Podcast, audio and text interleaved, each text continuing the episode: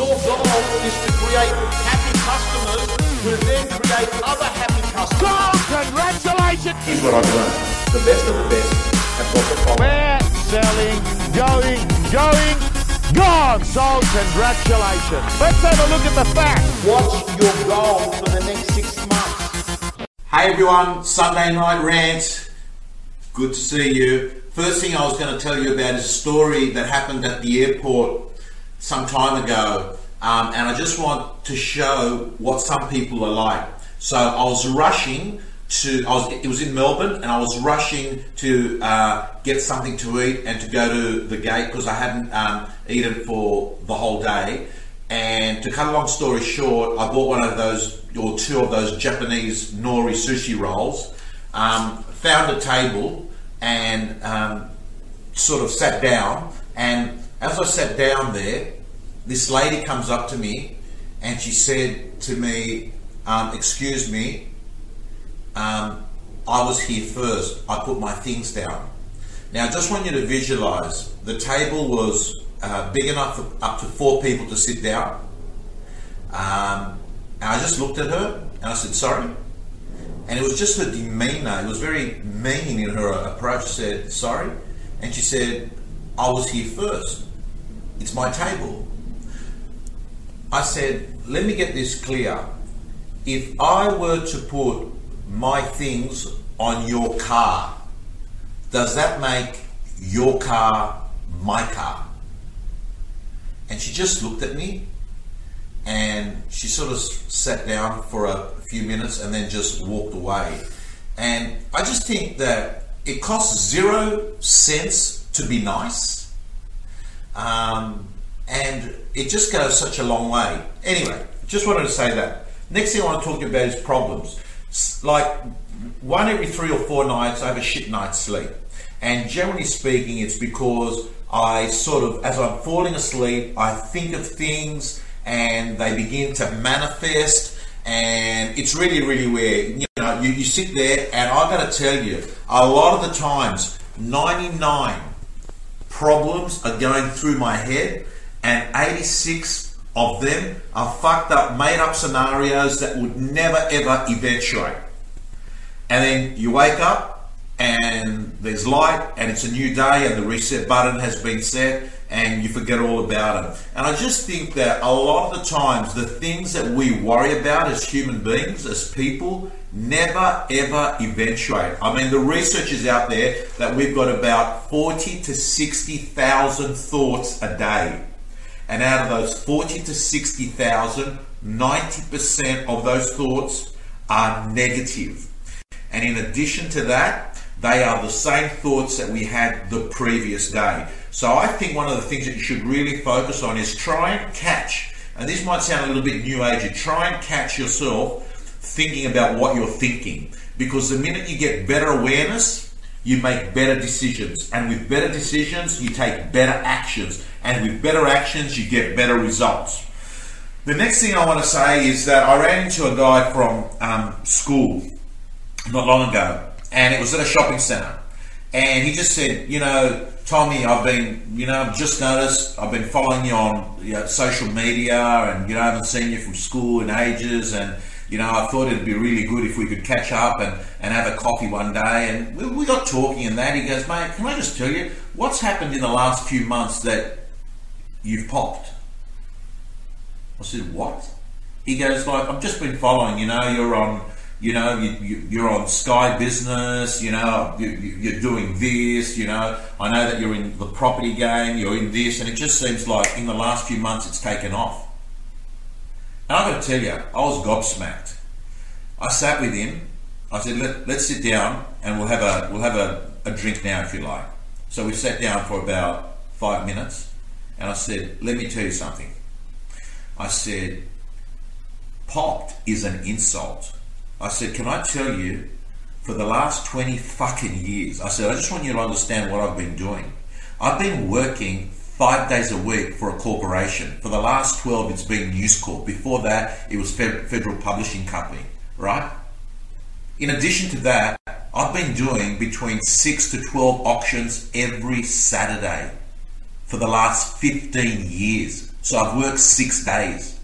In addition to that, most of my nights have been taken up because I've either flying from one place to another. When I wasn't flying, I spent 3 years, just over 3 years, doing my master's part-time at night. I spent about a decade of that time renovating property. So I've been busting my guts out. And you know, you talk about, you know, TV. Mate, I've been going there Friday nights for 2.5 years in a row at 8:30 after I'd finished work for a week, going there, and then I would do that, and then I would come home, and then I would do auctions. And in addition to that, I have to have 3 years of fucking treatment, right? So you say to me, what has happened that you've popped? So this is a really interesting story, because I'm going to tell you something that every person that's watching this video, and this is not about me, this is about every person that pays a price. Put this into your head. Play the long game. Play the long game. This thing about finding out the magic bullet that all of a sudden things sort of pop you, that's fucking bullshit. Play the long game. And, you know, this, like I was looking at a guy at the gym the other day, right? He's done 3 or 4 sit-ups. And then he sort of casually just walked up to the mirror and he sort of lifted up his shirt, you know, not in an obvious way so everyone can see, but so he could see, to see whether 3 fucking sit-ups had actually done anything to his six-pack. It doesn't work that way. You don't do something now and get rewarded for it. So I'm saying, like, success is a slow burn. It's about repeatedly doing things over and over again. And I can't help it that all these interviews that I interview top business people, top real estate people, when I look at all the successful people, I look at, you know, say John McGraw or Charles Tarby, right? These people that have built incredible operations. What these people did is that when others were sort of partying, they were out there busting their guts, working their businesses, making them world class. So I have to tell you, do not get sucked in that you're going to do something now and it's going to pay reward. Trust me, play the long game. Great people do things today that other people won't do today, so they can have things tomorrow that other people won't have tomorrow.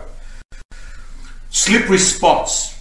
I want to talk to you about that. I want to talk about the fact that I think that everyone is vulnerable. I think that no matter how disciplined and how much willpower you have, the reality is if you are at a bar in the city and you've gone out partying, as disciplined as you want to be, after you've had 2 or 3 drinks, you won't make the same decisions that you made before the 2 to 3 drinks.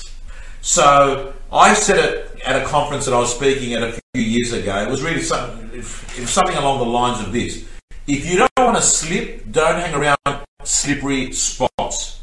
This is an important concept to understand. Like, the bottom line is, if you're going to hang around and you're out till 2, 3 in the morning and the people that are around you are doing coke, realistically, you shouldn't be surprised if you end up doing coke, because you are in that environment. On the same token, if you're the sort of person that wakes up and is at a gym in the morning at, say, 5:30, 6 o'clock, the truth is you've got those sorts of people around you. And the reality is you become like the people you hang out with. So you want to change your life, change your environment. As you know, I do auctions every Saturday. On a big week, I do over 10. In the winter months, it's less.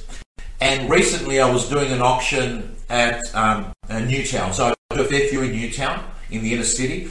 And I finished an auction at 10 o'clock, and then I was told that my 11 o'clock auction had been sold prior. So I stopped and I went to the Dendy Cafe and ended up having breakfast.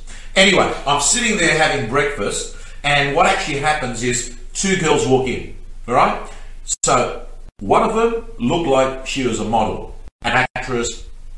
Everyone just stared at her. She walked in. Anyway, cut a long story short, the other one was her friend together. Next thing you know is they get seated. They're sitting at the table next to me. I'm reading the sports section of the paper, and I can't help it.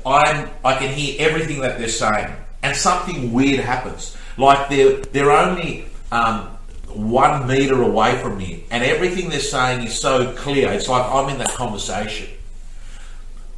The good-looking one was very negative.